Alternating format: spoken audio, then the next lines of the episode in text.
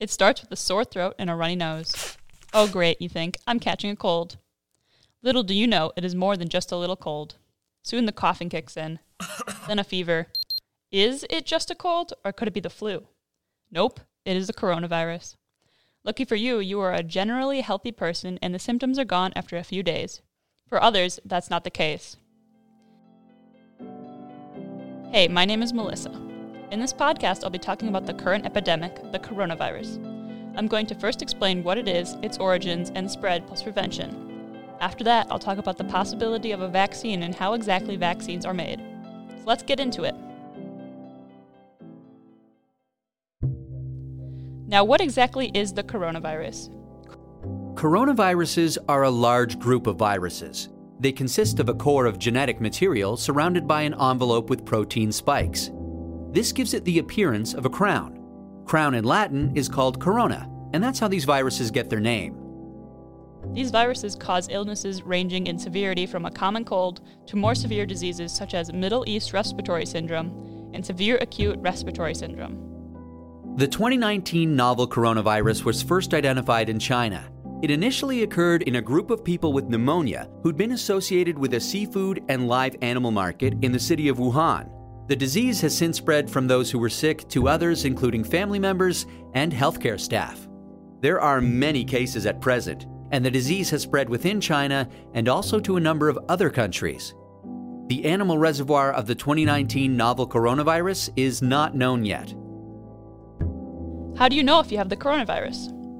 Sometimes it is hard to tell with flu or common cold like symptoms. Most people will just get a combination of symptoms such as sore throat, runny nose, coughing, headache, and fever. In the majority of people, these symptoms only last a few days and you will go back to feeling normal. So, why is everyone making such a big deal about this disease? Well, there are a few groups of people who are affected much more severely than others. These groups consist of the elderly and people with immune deficiency, heart disease, diabetes, and or other conditions. For these people, the virus is more likely to make its way down to the respiratory tract. Here, it can cause pneumonia and other respiratory diseases. These diseases can lead to organ failure and ultimately death. How is it transmitted? The exact dynamics of how the virus is transmitted is yet to be determined. In general, respiratory viruses are usually transmitted through droplets created when an infected person coughs or sneezes, or through something that has been contaminated with the virus. Much like the cold or flu, when an infected person coughs or sneezes, respiratory droplets may end up on or near another person's mouth, nose, or eyes. These droplets will enter through these routes or even be inhaled. This transmission is most common when the infected person is the sickest, although there have been cases contracted from someone not showing symptoms. Thankfully, this scenario is very rare. Now, how do we go about preventing this spread? Once again, this part is very similar to the common cold or flu. You should avoid people who are sick and try to stay home if you yourself are sick. Try to keep your hands away from your eyes, mouth, and nose. Cover your cough with a tissue and make sure to properly dispose of it after. Make sure to disinfect heavily touched surfaces and objects. And finally, wash your hands. CDC suggests you wash your hands with soap and water for 20 seconds. Actions that can be taken to prevent infection from an animal source include avoiding unnecessary, unprotected contact with animals, washing hands after contact with animals or animal products, and ensuring that animal products are cooked thoroughly before they're consumed. What about a vaccine? There's a vaccine for the flu, so why can't we have one for the coronavirus? First off, I want to go into a little more about how exactly vaccines are made. As many of us know, vaccines are made using a bit of virus itself, but how? Why doesn't it make us sick? There are a few different strategies scientists use. One of these strategies is weakening the virus. By weakening the virus, their reproduction abilities plummet. A normal virus would produce thousands of times during an infection, whereas a vaccine may only reproduce 20 times. So the vaccine viruses reproduce too little to infect us, but enough to create memory B cells. These are the cells that protect us against future infection. The only flaw to this vaccine is that there is a chance the disease will be caught if given to someone with weak immune systems. Another form of vaccine is through the use of an inactive virus. The name explains it all once again.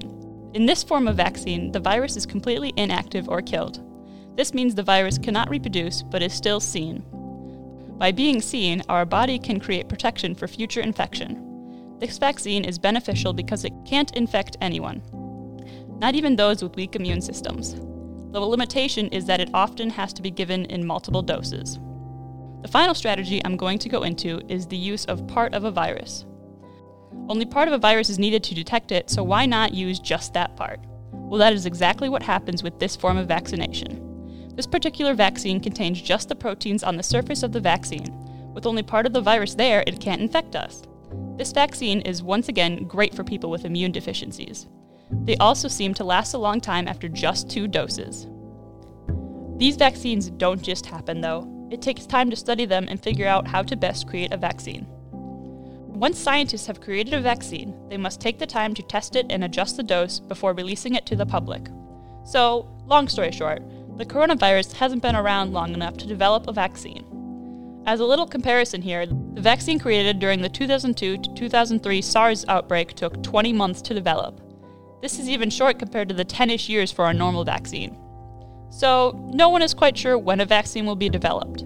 Some say 10 to 24 months, others say by this fall. There are multiple vaccines in the works, but they are unlikely to be ready until after the outbreak has been contained. We've gone over a lot in this podcast, so I think it'd be best for us to have a quick summary. Coronavirus may sound super scary and can be for some, but the vast majority of people will experience cold or flu like symptoms before the virus eventually goes away. Very few people experience the severe symptoms of this disease. Spread and prevention is also quite similar to that of the common cold. It is spread through coughing or sneezing and can be prevented through good hygiene and being aware of those around you. Although we'd all love for there to be a vaccine protecting us from the virus, it most likely won't be created until the threat is contained. All in all, don't stress over the coronavirus because you are more than likely safe.